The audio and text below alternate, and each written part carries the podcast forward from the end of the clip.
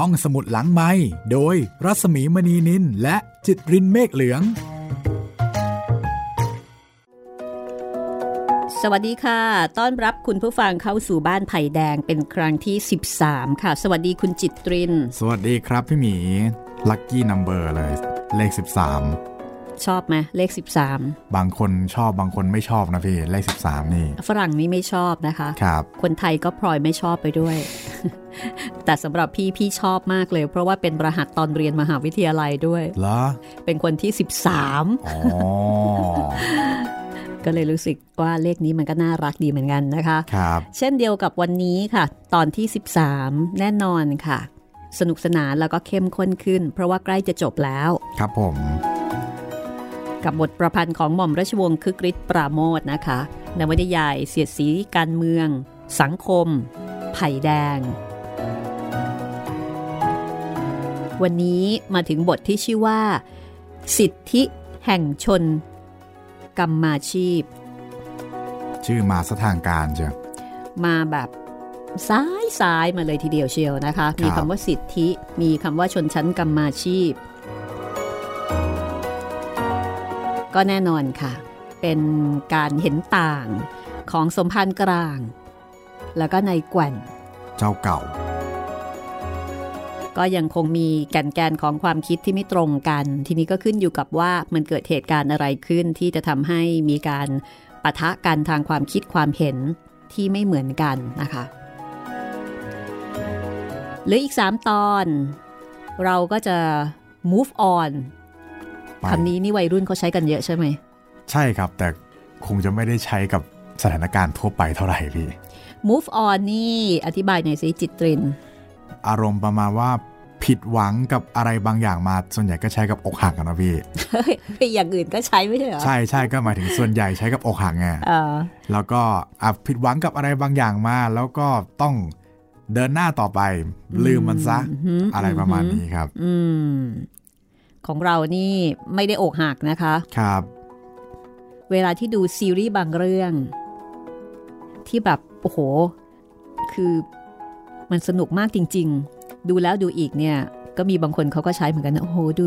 เรื่องนี้แล้วไม่สามารถจะ move on ได้เลยต้องดูซ้ำไปซ้ำมา ใช่ใช่ใช่ปะโทติดอยู่ตรงนั้นนะคะเอ่อแต่ของเรานี่เดี๋ยวเราก็จะต้อง move on ต่อไปนะคะ ครับ แล้วเราก็ถามความเห็น คุณผู้ฟังค่ะ ว่าในเรื่องที่เราจะนำมาเล่าให้ฟังต่อ ซึ่งเป็นบทประพันธ์ของหม่อมราชวงศ์คือกริชปราโมทเนี่ยนะคะ อยากฟังเรื่องไหนณขณะที่เรากำลังบันทึกเสียงอยู่ตอนนี้เนี่ยการโหวตก็ยังไม่สิ้นสุดนะคะ ยังคงมีโหวตกันเข้ามาเรื่อยๆนะคะสี่เล่ม คือ 1. หลายชีวิต 2. กระบอกที่บางเพลงสองเรื่องนี้ห้องสมุดหลังใหม่ เคยนำมาเล่าให้ฟังแล้วตั้งแต่สมัยครั้งกระนู้นนะคะ อาจจะเรียกว่าปีมาโวก็ได้ นานมากละ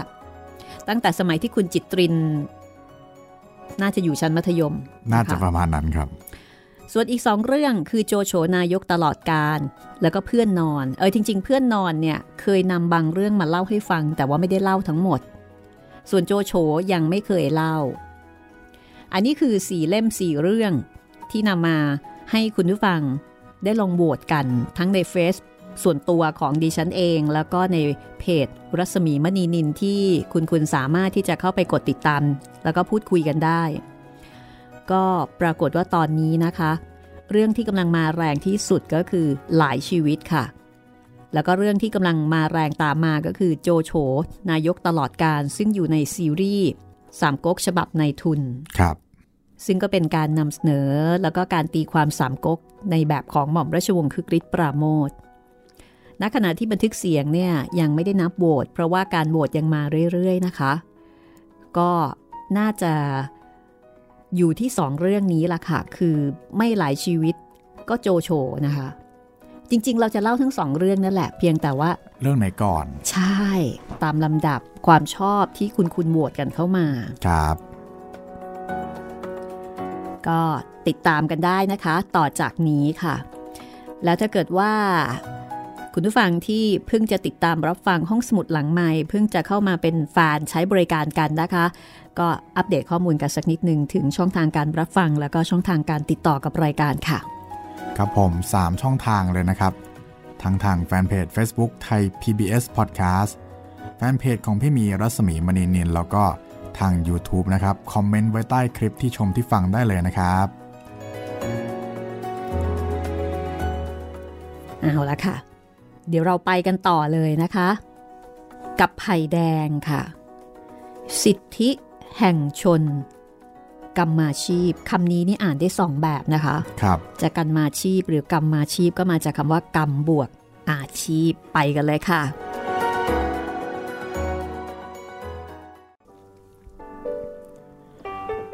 ท่านสมพานท่านสมพานวันหนึ่งกำนันเจิมมาร้องเรียกสมภารกลางที่หน้ากุฏิผมมีเรื่องเดือดร้อนมากวนใจท่านสมพานอีกแล้ว เรื่องอะไรหรือท่านกำนัน สมภารร้องตอบออกมาจากในห้อง แล้วก็รีบหยิบจีวรขึ้นมาห่ม เดินออกมารับกำนันที่หน้ากุฏิกำนันเจิมพอเห็นสมภารกลางออกมาก็ยกมือไหว้ ก่อนจะบอกว่า เรื่องเจ้าแกวนเกลอเก่าของท่านสมพานน่ะสิ คราวนี้มันทำผมเจ็บปวดเหลือเกิน เอาทำไมเหรอกำนัน แกวนไปทำอะไรเข้าอีกแล้ว ในขณะนั้น เป็นหน้าเกี่ยวข้าว คนทั้งบางไผ่แดงกำลังออกเก็บเกี่ยวข้าวในนา บางคนก็เกี่ยวข้าวในนาของตน บางคนก็มีนาน้อยหรือไม่มีเลย ก็ไปรับจ้างคนอื่นเกี่ยวข้าวซึ่งกำลังสุก ทุกคนก็กำลังสาละวนทำงาน ไม่มีใครได้ไปมาหาสู่กัน สมภารกลางก็ไม่ค่อยได้พบกับใครมากนักในหมู่นี้ในช่วงนี้ โดยเฉพาะแก่นแก่นกำจรเกือบจะไม่ได้พบกันเลยทีเดียว สมภารกลางก็เลยไม่รู้จริง ๆ ว่าเกิดอะไรขึ้น ถ้าจะว่าไป มันก็เป็นเรื่องส่วนตัวของผมแท้ๆ แต่เจ้าแกวนกับผมก็รู้จักกันมานาน ผมเองก็เห็นมันเหมือนลูกเหมือนหลาน ไม่น่าจะทำผมเลย เรื่องอะไรกันกำนันว่ามาเถอะทุกของกำนันก็เหมือนทุกข์ของฉัน ฉันจะช่วยอะไรได้บ้างก็ต้องช่วยกันไปเฮ้ยเรื่องข่าวในนาผมสิครับท่านสมภารไอตอนไถตอนหวาน ผมก็ไม่ต้องขอแรงใครลำพังผมกับลูกเต่าก็ทำไหว แต่ท่านสมภารก็รู้ว่านาผมมันมาก พอถึงตอนเกี่ยว ผมก็ต้องจ้างคนมาเกี่ยว ไม่อย่างนั้น มันก็ไม่ทัน ทิ้งไว้ก็นกกากิน เดี๋ยวฝนชะลานมันลงสู่มา ก็จะเปียกน้ำเสียเปล่าไปอีก ผมเคยจ้างคนหนุ่มคนสาวบางนี้ให้เกี่ยวข้าวมาหลายปีแล้ว ก็ไม่เคยเห็นมีเรื่องอะไร แต่ปีนี้เจ้าแก่นเข้ามาเป็นหัวเรือใหญ่ เข้ามาหาผม บอกว่าเป็นตัวแทนคนงานทั้งบาง เขาว่าค่าจ้างที่ผมให้มันต่ำไป ถ้าผมไม่ขึ้นให้ เขาก็จะไม่รับจ้าง สมภารกลางได้ฟังก็ถามรายละเอียดว่า ทางแกว่นนั้นเรียกร้องเท่าไหร่กำนันเจิมบอกว่าจะให้คนละ6บาทต่อวัน เลี้ยงข้าวด้วย แต่แกว่นก็บอกว่าน้อยไป จะเรียกถึงวันละ 15 บาท ซึ่งตรงนี้กำนันเจิมก็เดือดร้อน ผมจะไปเอาที่ไหนมาให้ท่านสมภารก็รู้ ว่าเงินทองเดี๋ยวนี้มันฝืดเคืองเพียงไร ฉันก็ไม่รู้เรื่องหรอกไอ้เรื่องเงินเงินทองทองนะ แต่ฉันก็หนักใจแทนกำนันเสียจริง แล้วทำอย่างไรกันล่ะ กำนันเจิมตอบอย่างจริงใจ แล้วก็อธิบายว่า ตอนแรก ก็คิดว่านายแกว่นนั้นดีแต่พูด แต่ก็ดูเหมือนว่า ทุกคนจะพูดเหมือนกัน เรากับนัดกันไว้ ว่าถ้ากำนันเจิมไม่ยอมขึ้นค่าจ้างอย่างที่นายแกว่นบอก ก็ไม่มีใครยอมทำดังนั้น ข้าวในนาของกำนันเจิม ก็เลยยังทิ้งอยู่จนทุกวันนี้คือไม่มีใครยอมมาเกี่ยว ถ้ากำนันเจิมไม่ยอมขึ้นค่าแรงให้น่าเสียดายจริง น่าเสียดายจริง แต่กำนันก็รู้ว่าแกวนเขาเป็นคนกว้างขวางในบางนี้ บางทีถ้ากำนันลองหาคนจากบางอื่น โอ้ย ไม่สำเร็จหรอกท่านสมภาร ผมคิดดูแล้ว บางอื่นเขาก็มีไร่มีนา มีข่าวเกี่ยวเหมือนกัน ที่ไหนจะมีคนเหลือเล่า ถึงจะหาได้จริง พวกที่มาก็เป็นคนแปลกหน้า พวกเจ้าแกวนมันก็เชิญนักเลงอยู่ ดีไม่ดีเกิดตีรันฟันแทงกันขึ้น เรื่องมันก็ตกหนักแกผมอีก เพราะว่าผมก็เป็นกำนันบางนี้ พูดมาถึงตรงนี้ สมภารกลางก็ถามกำนันเจิมว่า แล้วคิดว่าจะทำอย่างไรกับเรื่องนี้กำนันเจิมก็ตอบอย่างเกรงใจ โดยบอกว่าเห็นสมภารกลาง ชอบพอรักใคร่กับเจ้าแกว่นอยู่ ก็เลยอยากจะขอให้ช่วยพูดกับเจ้าแกว่นเพื่อจะขอลดราวาศอกลงมาได้บ้าง ท่านสมภารก็รู้ใจผมดี ถ้ามันไม่หนักบากว่าแรงจริง ๆ ผมก็คงไม่ขัด แต่นี่มันเกินไป ไอ้ครั้นจะทิ้งข้าวเสียเลยก็เสียดาย ของมันทำมาจนถึงเพียงนี้แล้ว แต่ก็นั่นแหละครับ ถ้าสมภารเห็นว่าไม่ใช่กิจ ผมก็ไม่ว่าอะไร ถึงคราวเคราะห์ก็ต้องเสียของมันก็ต้องเสีย กำนันเจิมพูดแล้วก็ถอนใจใหญ่ ทางด้านของสมภารกลางก็ปลอบใจกำนันเจิมว่าอย่าเพิ่งตีตนไปก่อนไข้ เรื่องคงยังไม่ได้หนักหนาถึงเพียงนั้น ข้าวในนาก็กำลังสุกจะไปทิ้งเสียได้อย่างไร สมภารกลางก็บอกว่า เดี๋ยวจะไปคุยกับแกว่นให้ บางทีอาจจะทำให้แกว่นเห็นเหตุผลได้บ้างกระมัง ถ้าท่านสมภารพบเขา ก็บอกเขาด้วยว่าผมไม่มีเงินถึงเพียงนั้นจริงๆ ถ้ามีแล้ว ผมก็ไม่เสียดมเสียดายอะไรหรอก เอาเธอกำนัน ฉันจะลองพูดกับเขาดู สมภารกลางรับคำแล้วกำนันเจิมก็ลากลับไป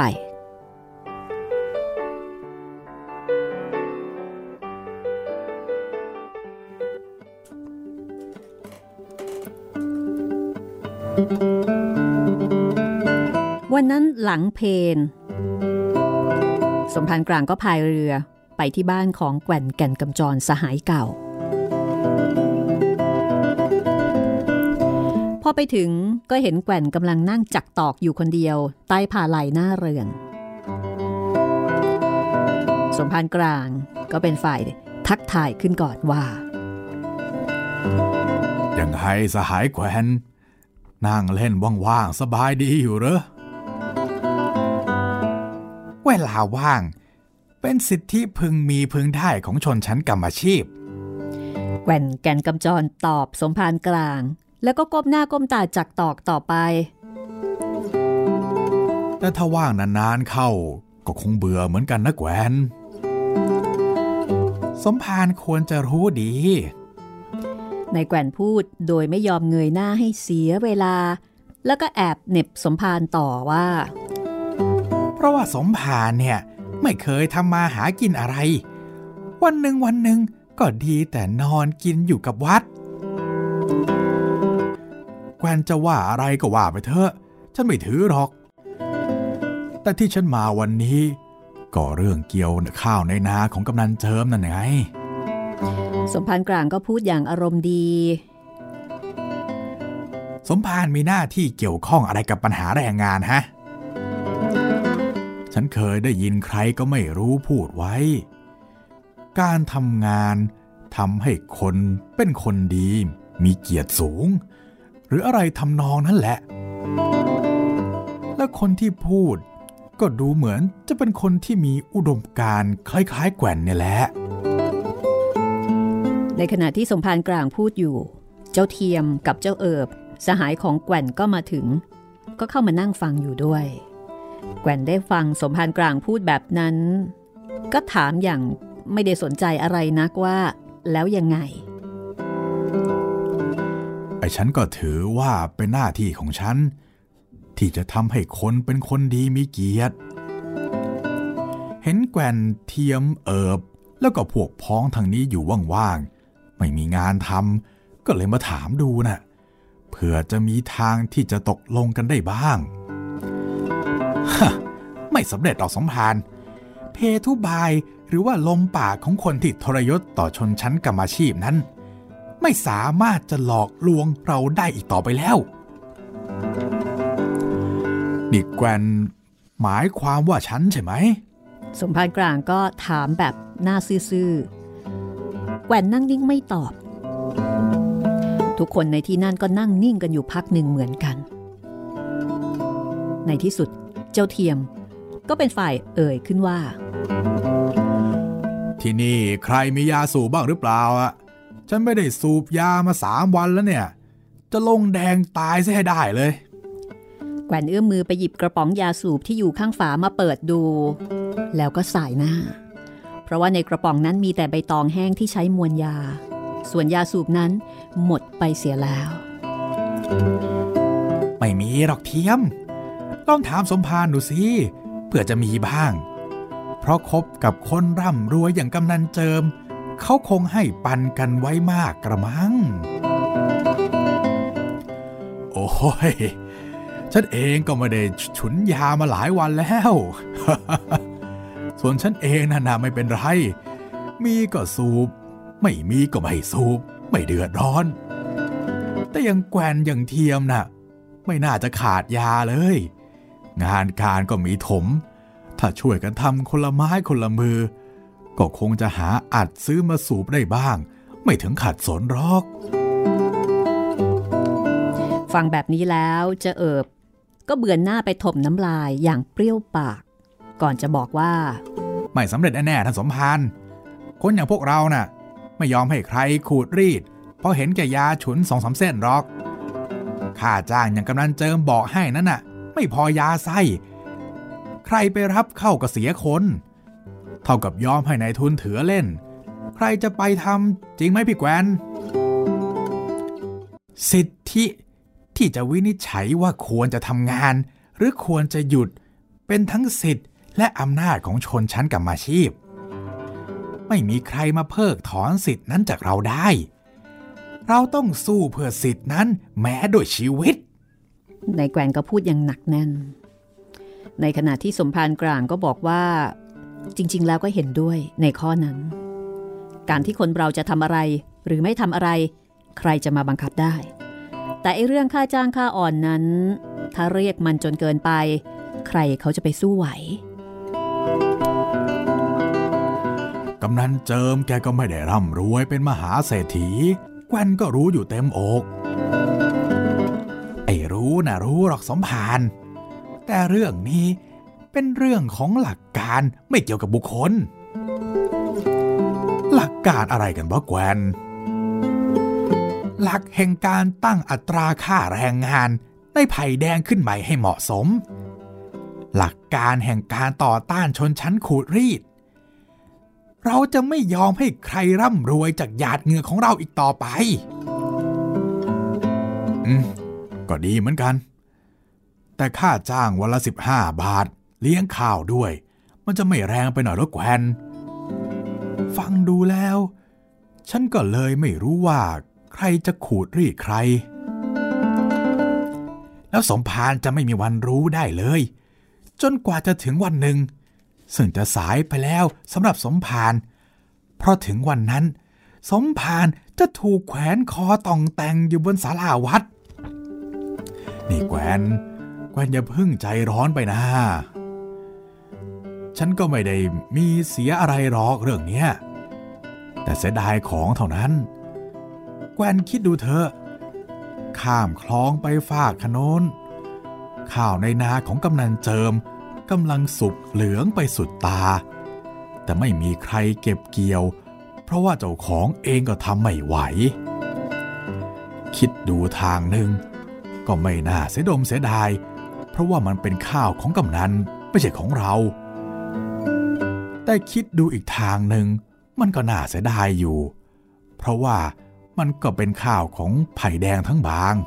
เก็บเกี่ยวมาเข้ายุ้งฉางเสียให้เรียบร้อย แล้วมันก็จะถึงปากถึงท้องมนุษย์ด้วยกัน ทิ้งไว้อย่างนี้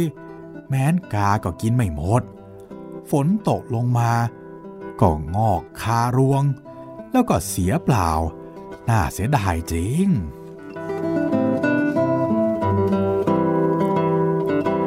เป็นเรื่องชนชั้นในทุนอย่างสมภารกับกำนันจะต้องวิตก ไม่ใช่เรื่องของชนชั้นเรา แต่ข้าวมันก็เป็นวัตถุ เป็นทรัพย์สมบัติ ฉันเห็นแก่นก็ดูแก่วัตถุอยู่ ไม่เสียดมเสียดายบ้างหรือเพื่ออุดมการแล้ว เราต้องเสียสละแม้วัตถุ ว่าแล้วกัน ออกได้ทุกท่าเลยนะ สายแขวน สมภารกลางก็ร้องอย่างหัวเสีย ในขณะที่นายแกว่นก็บอกว่า อันนี้ไม่ได้พูดเล่นลิ้น พูดด้วยความจริง และในที่สุดสมภารกลางก็ต้องจำนนไปเองจำนนต่อความโง่ของคนบางคนที่ไม่ยอมดูเหตุผลนะไม่ว่า สมภารกลางก็เริ่มหมดความเกรงใจ นี่สมภาร อย่ามัวเสียแรงมาสั่งสอนเหตุผลกับพวกเราที่นี่เลย พวกเรารู้ดีว่าคำสั่งสอนอันคร่ำครึของพวกนักบวชนั้นน่ะ เป็นอุปสรรคต่อหนทางก้าวหน้าของสังคม อันนี้คือเจ้าเอิบซึ่งนั่งฟังอยู่ด้วย ก็ได้พูดกับสมภารกลาง ซึ่งคำพูดนั้นก็ทำให้สมภารกลางถึงกับหมดความอดทน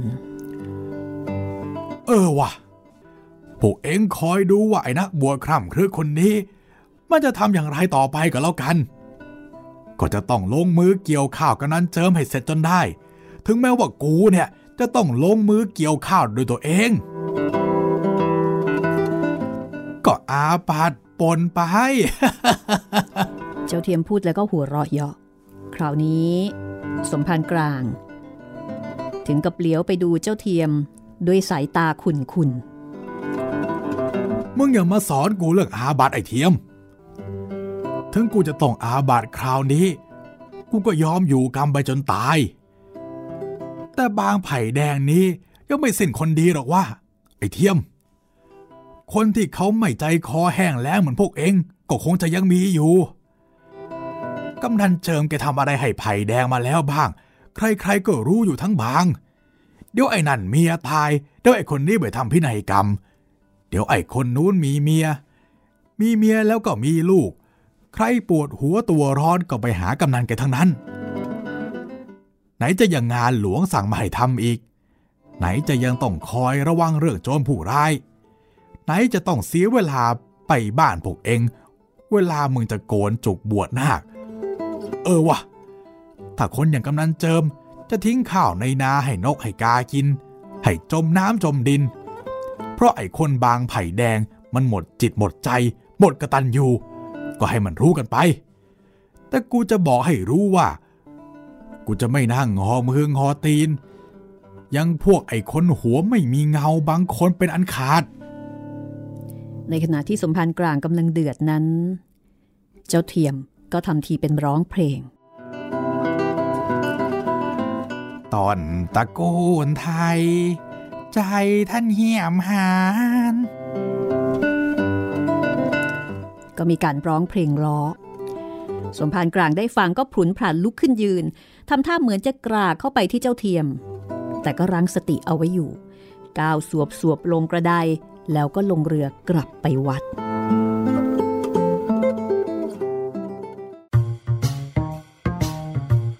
ห้องสมุดหลังไม้โดยรัสมีมณีนินและจิตรินเมฆเหลือง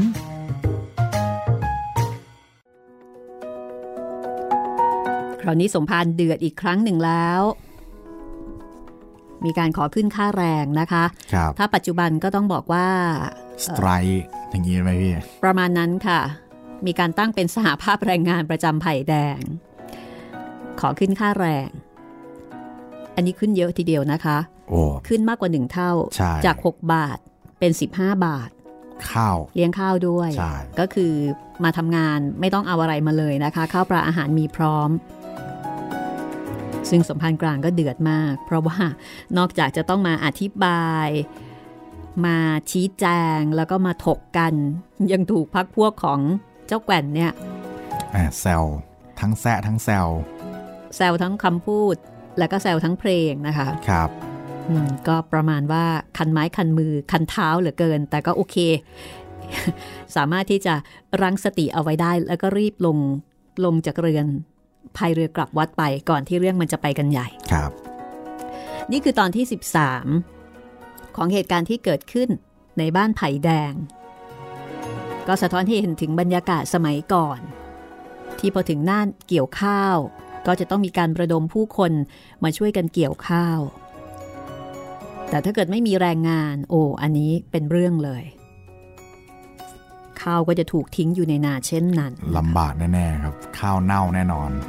แล้วก็จะเห็นว่ากำนันเจิม แม้ว่ากำนันเจิมเนี่ยจะได้ชื่อชาเอ่อจะได้ชื่อว่า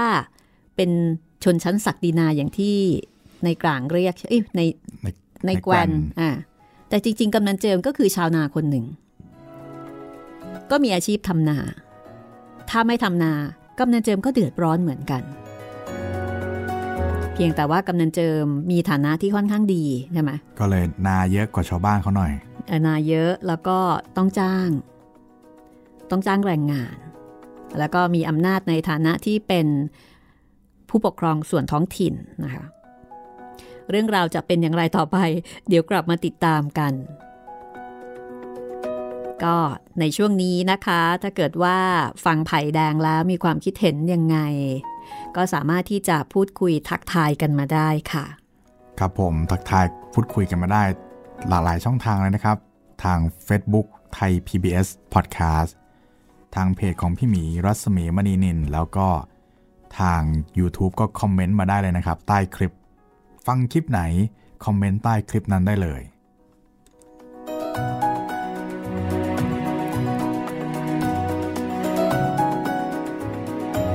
น้องเจเจนะคะ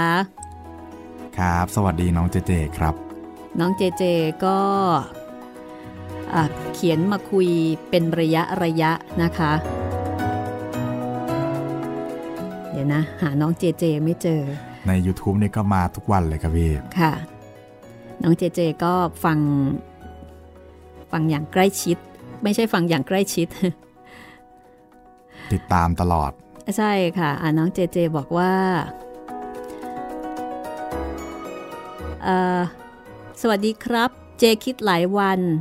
เรื่องไผ่แดง มีตัวละครชาย ไม่มีตัวละครหญิง วันนี้มีตัวละครหญิงดีใจจริง ๆ ครับ อันนี้คือฟังตอนนางทิพย์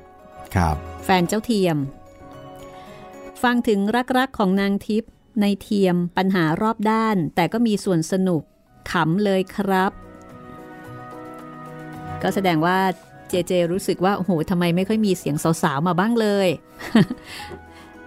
ก็อันนี้ส่วนใหญ่จะเป็นเรื่องของผู้ชายเขาทะเลาะกันเนาะครับ มีบ้างเหมือนกันแต่ว่าไม่มากนักนะเอาเป็นว่าน้องเจเจก็รอคอยฟังต่อไปนะคะครับว่าจะมีผมสาวๆโผล่มาตอนไหนอีก โอ้โห นี่ถ้าเราอ่านโจโฉนี่ยิ่งไม่คิดถึงใหญ่เลยนะครับ ไม่มีผู้หญิงเลย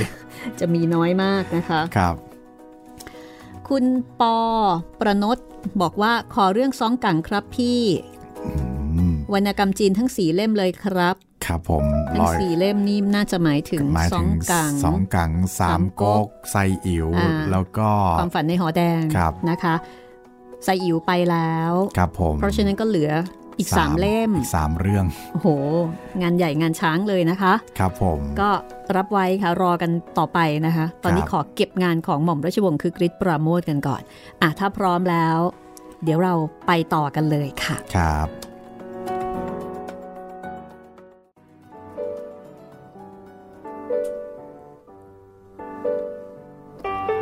เย็นวันนั้น สมภารกลาง ก็เรียกประชุมอุบาสกอุบาสิกาวัดไผ่แดงบนศาลา พอคนมากันพร้อม สมภารกลางก็เล่าปัญหาข้าวในนาของกำนันเจิมให้ฟัง แล้วก็ขอบินทบาทชาวบ้านตรงๆ ให้ช่วยกันลงแขกเกี่ยวข้าวในนากำนันเจิมให้เสร็จ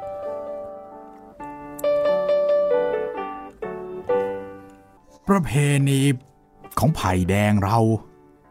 ตั้งแต่ครั้งปู่ย่าตายายก็ทำมาอย่างนี้ ถึงหน้าดำหน้าเกี่ยว เราก็ลงแขกช่วยกันไปจนเสร็จทั้งบาง แต่เดี๋ยวนี้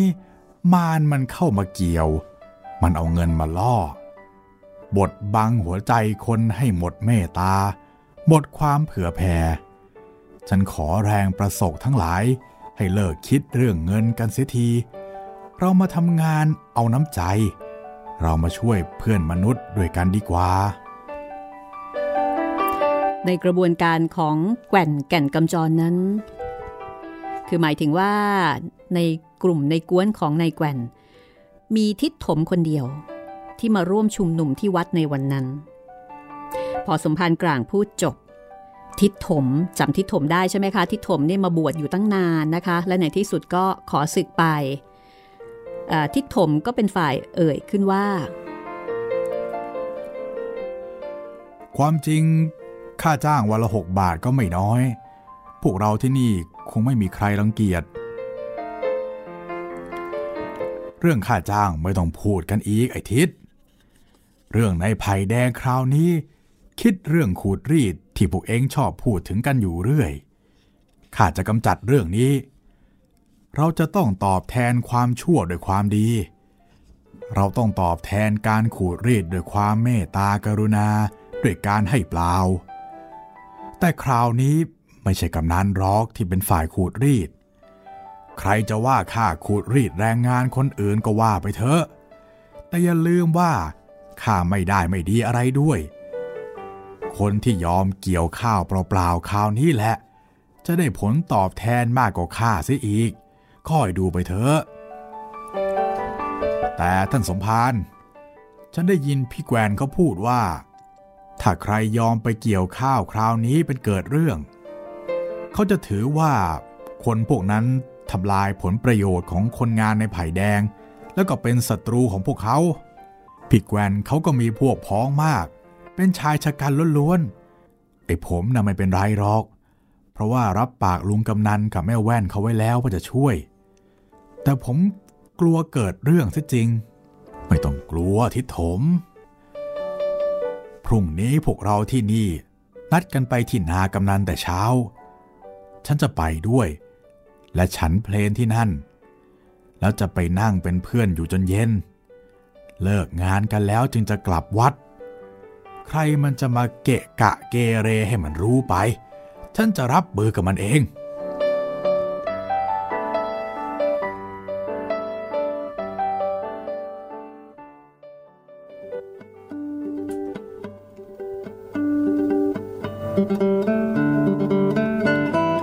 ขึ้นแต่เช้าตรู่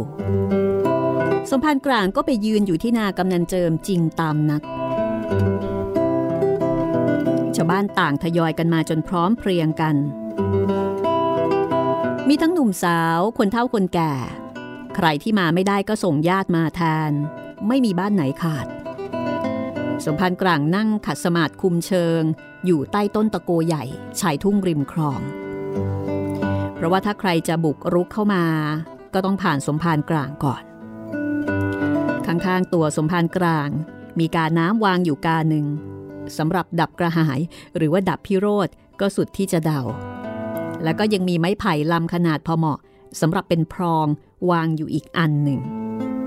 สมภารกลางจะเอามาจากไหนก็สุดที่จะเดาเช่นเดียวกัน อีกครู่หนึ่ง ชาวบ้านก็กระจายออกเป็นแถวหน้ากระดานตลอดท้องนา แล้วก็เริ่มลงมือเกี่ยวข้าวอย่างธรรมัดทแมง เสียงเพลงเกี่ยวข้าวจากปากหนุ่มสาวกลางทุ่ง ดังอยู่เจ้ยเจ้า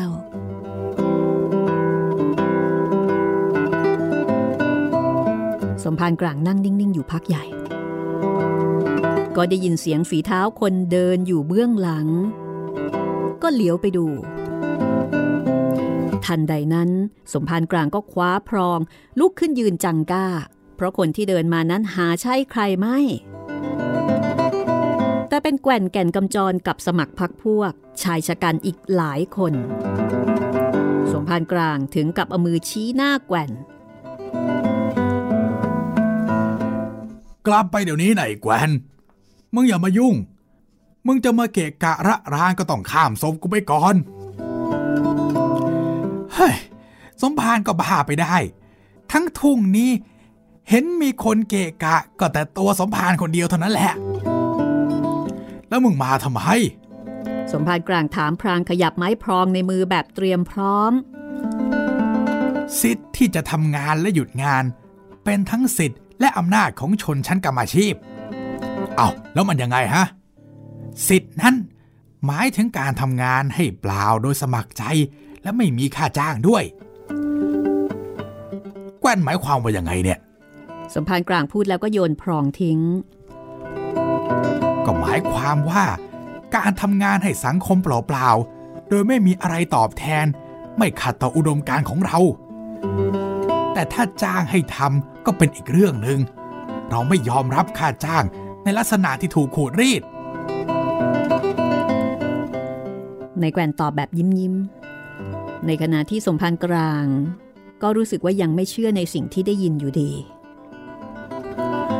นี่พวกเรามาช่วยลงแขกจริงๆนะเหรอ สมภารกลาง หันไปถามกลุ่มชายชะกันที่อยู่ข้างหลังในแกวน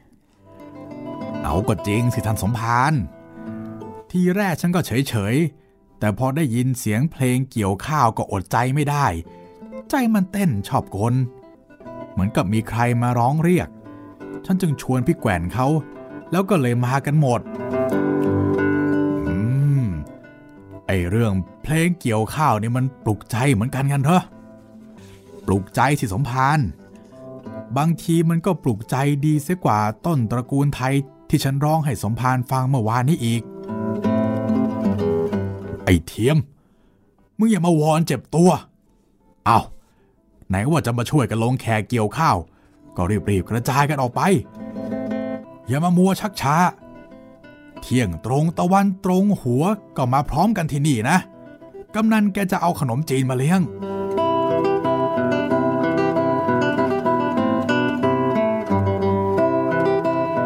พอถึงตอนเพนกำนันเจิมก็รีบกุลีกุจอ เอาอาหารเพนมาประเคนสมภารกลางที่ชายทุ่ง และพอถึงตอนเที่ยง แขกที่มาเกี่ยวข้าวมาชุมนุมพร้อมกันเพื่อกินข้าวำนันเจิมก็พูดกับคนทั้งหมดว่า พี่น้องทั้งหลาย ฉันจับใจจริงๆวันนี้ ฉันขอบใจทุกคนที่มีเมตตามาช่วยกัน ฉัน ฉันเห็นใจแล้ว ว่าคนบางไผ่นี้ เป็นคนอย่างไร ไม่เสียทีที่ฉันเกิดมาเป็นคนไผ่แดง ฉัน ฉันขอบใจฉฉัน กำนันเจิมสะดุดกึกลงเฉยๆ จากนั้นก็ร้องไห้ สมภารกลางเองก็ต้องเบือนหน้าหนีด้วยความตื้นตันอยู่ในใจเหมือนกัน เย็นวันนั้น เมื่อคนกำลังเตรียมตัวจะกลับบ้าน ทิศถมก็เมียงเข้ามาใกล้สมภารกลาง แล้วก็กระซิบว่าแม้ท่านสมภารพูดราวกับตาเห็น ว่าคนที่มาช่วยกำนันวันนี้ จะได้ผลตอบแทนมากกว่าท่านสมภารเออ ได้อะไรวะทิศถม บุญใช่ไหม สมภารกลางถามอย่างดีใจ เพราะนึกว่าทิศถมเริ่มจะมองเห็นบุญเห็นกรรมบ้างแล้ว จะเรียกว่าบุญก็ได้ แต่ที่ฉันได้เห็นจริง ก็คือน้ำตากำนันไม่เคยเห็นมาก่อนเลยข้าก็เห็นเหมือนกัน ไหนว่าเองได้เกินข้าเกินสินะท่านสมภารทิศถมตอบอย่างกระยิมใจ วันนี้ที่กลางทุ่ง แม่แว่นเขากระซิบบอกฉันว่า ลุงกำนันกับตัวเขาเห็นใจฉันมากคราวนี้ ต่อไปถ้าฉันจะติดต่อขออะไร หรือว่าส่งผู้หลักผู้ใหญ่ไปก็เห็นจะไม่ขาด อืม จริงของเองไอ้ทิศยังกูนี่ทำบุญเท่าไรก็เห็นจะไม่ถึงได้เมียหรอก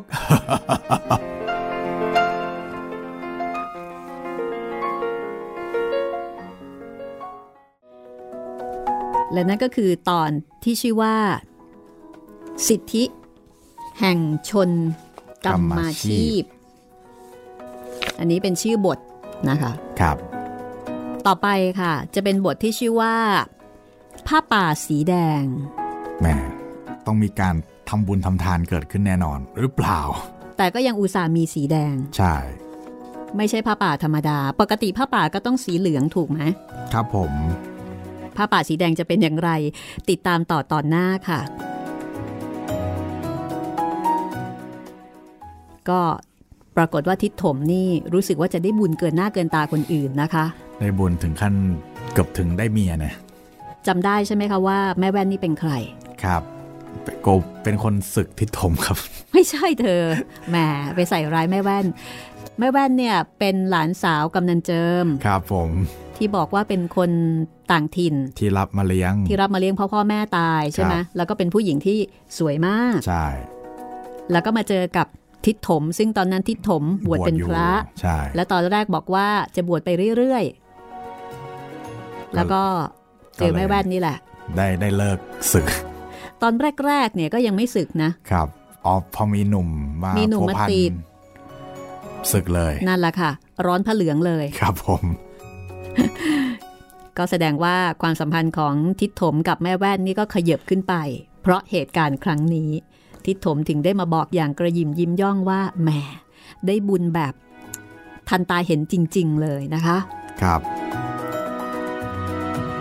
นี่คือบทประพันธ์ไผ่แดงของหม่อมราชวงศ์คือกริชปราโมทค่ะ ฟังดูแล้วรู้สึกคุ้น ๆ ตอนไหนอย่างไรบ้างไหมคะ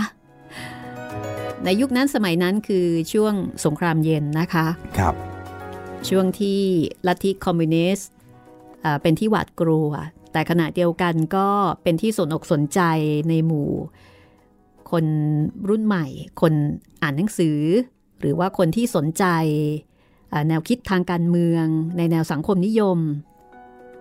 เหมือนอย่างในแกว่น เพราะในแกว่นนี่ก็เป็นคนอ่านหนังสือ แล้วก็เป็นคนที่เคยเรียนในกรุงเทพด้วย เพียงแต่สมัยนั้นยังไม่มีโลกโซเชียลนะคะ ครับ ก็ถ้าเกิดว่ามีโลกโซเชียลนี่ โอ้ก็กลุ่มของนายแกว่นนี่น่าจะเป็น น่าจะบูมอยู่นะพี่ เป็นอาร์ตเอ่ออาจจะเรียกได้ว่าเป็นอินฟลูเอนเซอร์คนหนึ่งเลยทีเดียวนะคะ อย่างน้อยๆก็ของไผ่แดงล่ะใช่ อาจจะมีโพสต์อะไรทุกวันเลยก็ได้ อย่างเช่นโพสต์ว่าวันนี้ใครไปรับจ้างกำนันเจิมเห็นดีกันอะไรทำนองปนั้ระนมาณนะคะนั้นครับ คุณผู้ฟังก็สามารถติดตาม ไผ่แดงได้นะคะในหลายๆช่องทางค่ะ ก็เอ่อใกล้จะจบเต็มทีแล้วนะคะเหลืออีกประมาณสัก2อสตอนครับผมติดตามได้หลากหลายช่องทางนะครับ ทั้งทางเว็บไซต์แล้วก็แอปพลิเคชันของไทย PBS Podcast นะครับ ทาง YouTube Spotify Google Podcast แล้วก็ทาง Podbean นะครับ ทุกช่องทางต้องเป็นของไทย PBS Podcast เท่านั้นนะครับ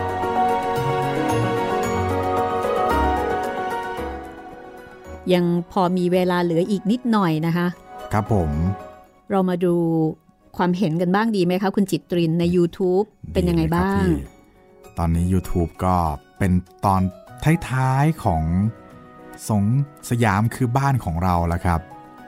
เรื่องต่อไปก็จะเป็นอาณาจักรปลาทองมาขั้นสั้น ๆ ก่อนนะครับ แล้วก็อืมค่ะจะเป็นทางด้านของดวงตากระต่าย ค่ะ อันนี้ก็เป็นเรื่องที่อยากให้ได้ฟังกันมาก ๆ เลยนะคะ ดวงตากระต่ายเด็ก ๆ ก็ฟังดีด้วยนะคะ ใช่ครับ ก็ทักทายชาว YouTube กันสักเล็กน้อยนะครับ ทักทายด้วยค่ะ ทักทายชาว YouTube ด้วย ครับผม ก็น้องเจเจเจ้าเก่าครับ ทักทายกันมาปกติก็สวัสดีนะครับ มีคุณบางต้นกล้าแมชอ๋อบ้านต้นกล้าแมชอันนี้น่าจะเป็น ครูสอนเลขหรือเปล่าครับเนี่ยมีคำว่าแมชแมทนี่คือ M A T H เนี่ยนะ ใช่ครับอ่าค่ะเขียนมาใน Mayflower ครับ นาวาสู่โลกใหม่อเมริกา เขียนว่าอยากฟังหนังสือชุดบ้านเล็กของลอร่าอิงกัลส์ไวล์เดอร์อิงกัลส์ ไวล์เดอร์ครับค่ะก็รับไว้พิจารณานะครับ คุณชำนาญ เขียนมาในเรื่องเดียวกันเลยครับ Mayflower เขียนมาว่าจบแล้วทั้งสนุกและมีสาระ ขอบคุณมากนะครับ คุณอัธยาครับ อันนี้ก็แฟน YouTube เจ้าประจำเหมือนกัน สวัสดีครับ สนุกมากฟังเพลินจริง ๆ กับเรื่องนี้ขอบคุณมากนะครับ อันนี้เขียนมาในสยามคือบ้านของเรานะครับอืมแต่สนุกจริง ๆ ค่ะเรื่องนี้นะคะ ครับผมแล้วก็มีมีของคุณคิตตี้นาลิน เขียนมาในอ่าเขียนมาใน เรื่องผีของอาจารย์เหมเวชกรครับค่ะเขียนมาบอกว่า เลี่ยงที่จะเปิดฟังเรื่องผีๆแต่เห็นคุณรัศมีพูดเชียร์อยู่หลายหน ก็เลยลองฟังดู ค่ะ เป็นไงคะ คราวนี้ฟังไปยิ้มไป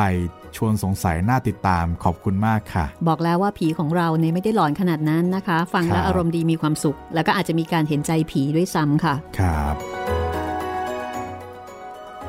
แล้วก็อันนี้คุณ ชื่อยากเลยคุณจิตพรุษณีน่าจะปุษณีน่าจะอ่านประมาณนี้นะครับพี่ เขียนมาในคลิปที่เป็นพวกเราสองคนพูดถึงหนังสือไผ่แดงครับค่ะเขียนมาบอกว่าได้เห็นหน้าคนพากย์ทั้งสองท่านแล้วดีใจมาก ขอบคุณมากนะครับ ก็ถ้าจะเห็นหน้ากันเต็มๆก็ในเพจนะคะ ครับผม ก็จะมีลงรูปกันอยู่เป็นระยะระยะๆค่ะครับเพียงแต่ว่าตอนนี้ ได้เห็นหน้าเห็นตาแต่ไม่ได้เห็นปากเท่านั้นเองนะคะ เพราะว่าสวมแมสกัน ใช่แล้ว ก็ประมาณนี้ครับใน YouTube โอเค มาที่ที่เพจกันบ้างค่ะครัเพบจรัศมีมณีนิน ซึ่งเป็นพื้นที่ที่สามารถเข้ามาติดตามทักทาย ส่งความคิดความเห็นและข้อเสนอแนะกันได้นะคะ คุณอมรพันธ์เข้าใจว่าน่าจะอ่านแบบนี้ค่ะ เพราะว่าสะกดเป็นภาษาอังกฤษครับ บอกว่ามีโอกาสติดตามฟังห้องสมุดหลังใหม่ เรื่องแรกคือกระบี่เยอะยุทธจักร แล้วก็อีกหลายๆ เรื่อง โอกาสหน้าฝากพิจารณาหนังสือสองเล่มนี้ออกอากาศด้วยครับ 1. ชีคโดยประพัฒสอนเสวิกุลชีคคุณจิตรินเคยได้ยินไหม เคยได้ยินแต่ท่านชีคตะวันออกกลางอะไรอย่างเงี้ยใช่ครับอ๋อเคยอัอนย่างนี้นั้นหมาเลยยถึงอย่างนี้เลยอ๋อคือหมายถึงตำแหน่งอะชีคทางตะวันออกกลางครับเพราะว่าคุณประพัฒสอนเสวิกุลเนี่ยท่านเป็นทูตเนาะอ๋อ ทำงานกระทรวงการต่างประเทศท่านก็ไปประจำอยู่หลาย ๆ ประเทศ และเวลาท่านไปประจำอยู่ที่ไหนท่านก็จะเอาข้อมูลวัฒนธรรมของหลายที่เนี่ยค่ะมาเป็นพล็อตหรือว่าเป็นฉากในการเขียนนวนิยายด้วยนะคะชีกนี่ก็เป็นเรื่องราวที่เกิดขึ้นแถวตะวันออกกลางนั่นแหละค่ะครับ 2. ประชาธิปไตยบนเส้นขนานโดยวินเลียววารินอ๋ออันนี้หนังสือชื่อดังเลยครับ เคยได้ยินใช่ไหมคะ ครับผม ขอบคุณมากครับ จะติดตามฟังทุกครั้งที่มีโอกาสครับ ขอบคุณมากครับ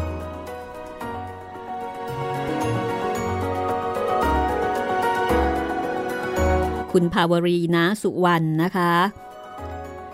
บอกว่าสวัสดีค่ะ พี่รัศมีหนูชอบหนังสือเรื่องไผ่แดงมาก แต่จะหามาอ่านได้ที่ไหนคะ เคยดูเป็นละครมาก่อนค่ะ ชอบสมพันธ์กลางกับนายแกว่น ถึงจะเป็นเพื่อนกัน แต่ก็ขัดแย้งอุดมการณ์ไปเรื่อยนะคะ ก็เลยบอกคุณภาวรีไปว่าลองหาออนไลน์ดู ในช้อปปีก็มี Lazada ก็มีนะคะ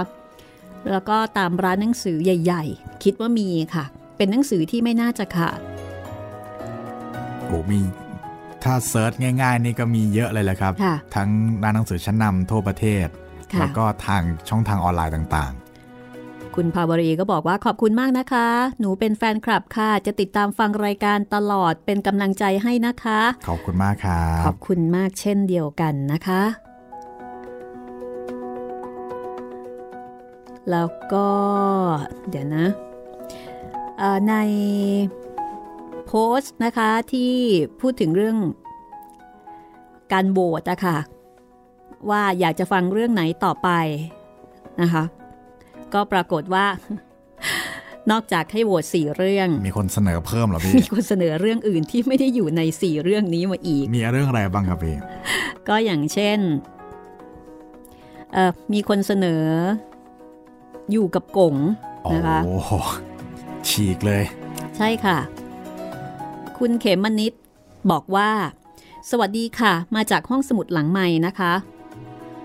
อยากฟังเรื่องอยู่กับกงค่ะ ฝากด้วยนะคะ เวลาฟังคงมีความสุขมาก เพราะมีคติดำเนินชีวิตดีๆ มากมาย ขอบคุณมากค่ะสำหรับรายการดีๆ เช่นนี้ ก็รับไว้พิจารณา อยู่กับกงนี่ดูเหมือนว่า อยู่กับกงนี่ของเหมือนจะเคย เหมือนจะเคยเล่านะคะ แต่ว่านานมากและน่าจะเกือบเกือบสิปีที่แล้วเห็นจะได้ครับ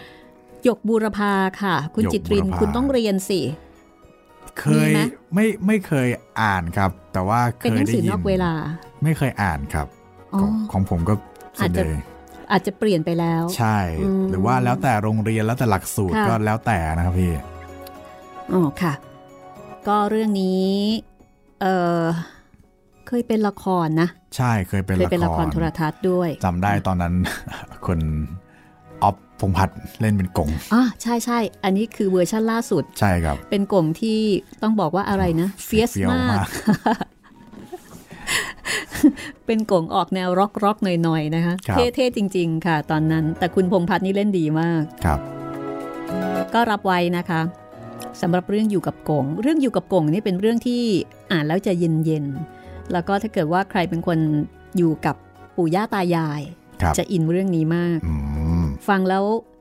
คือมีความสุขอะแล้วก็ได้เห็นวิถีชีวิตของชาวห้องแถว คนไทยเชื้อสายจีนนะคะ แล้วก็ได้เห็นวิถีวัฒนธรรมบางอย่าง เห็นค่านิยมบางอย่าง แล้วก็เห็นความรักความผูกพันของกงกับหยก ซึ่งน่ารักมากในเรื่องนี้นะคะเอาละวันนี้หมดเวลาแล้วค่ะสำหรับตอนต่อไปจะเป็นตอนที่ 14 ครับผม กลับมาฟังกันต่อนะคะ กับผ้าป่าสีแดง มาทอดผ้าป่ากันค่ะครับแต่ว่าเป็นผ้าป่าสีแดงจะเป็นอย่างไร วันนี้เราสองคนลาไปก่อนค่ะ สวัสดีครับ สวัสดีค่ะ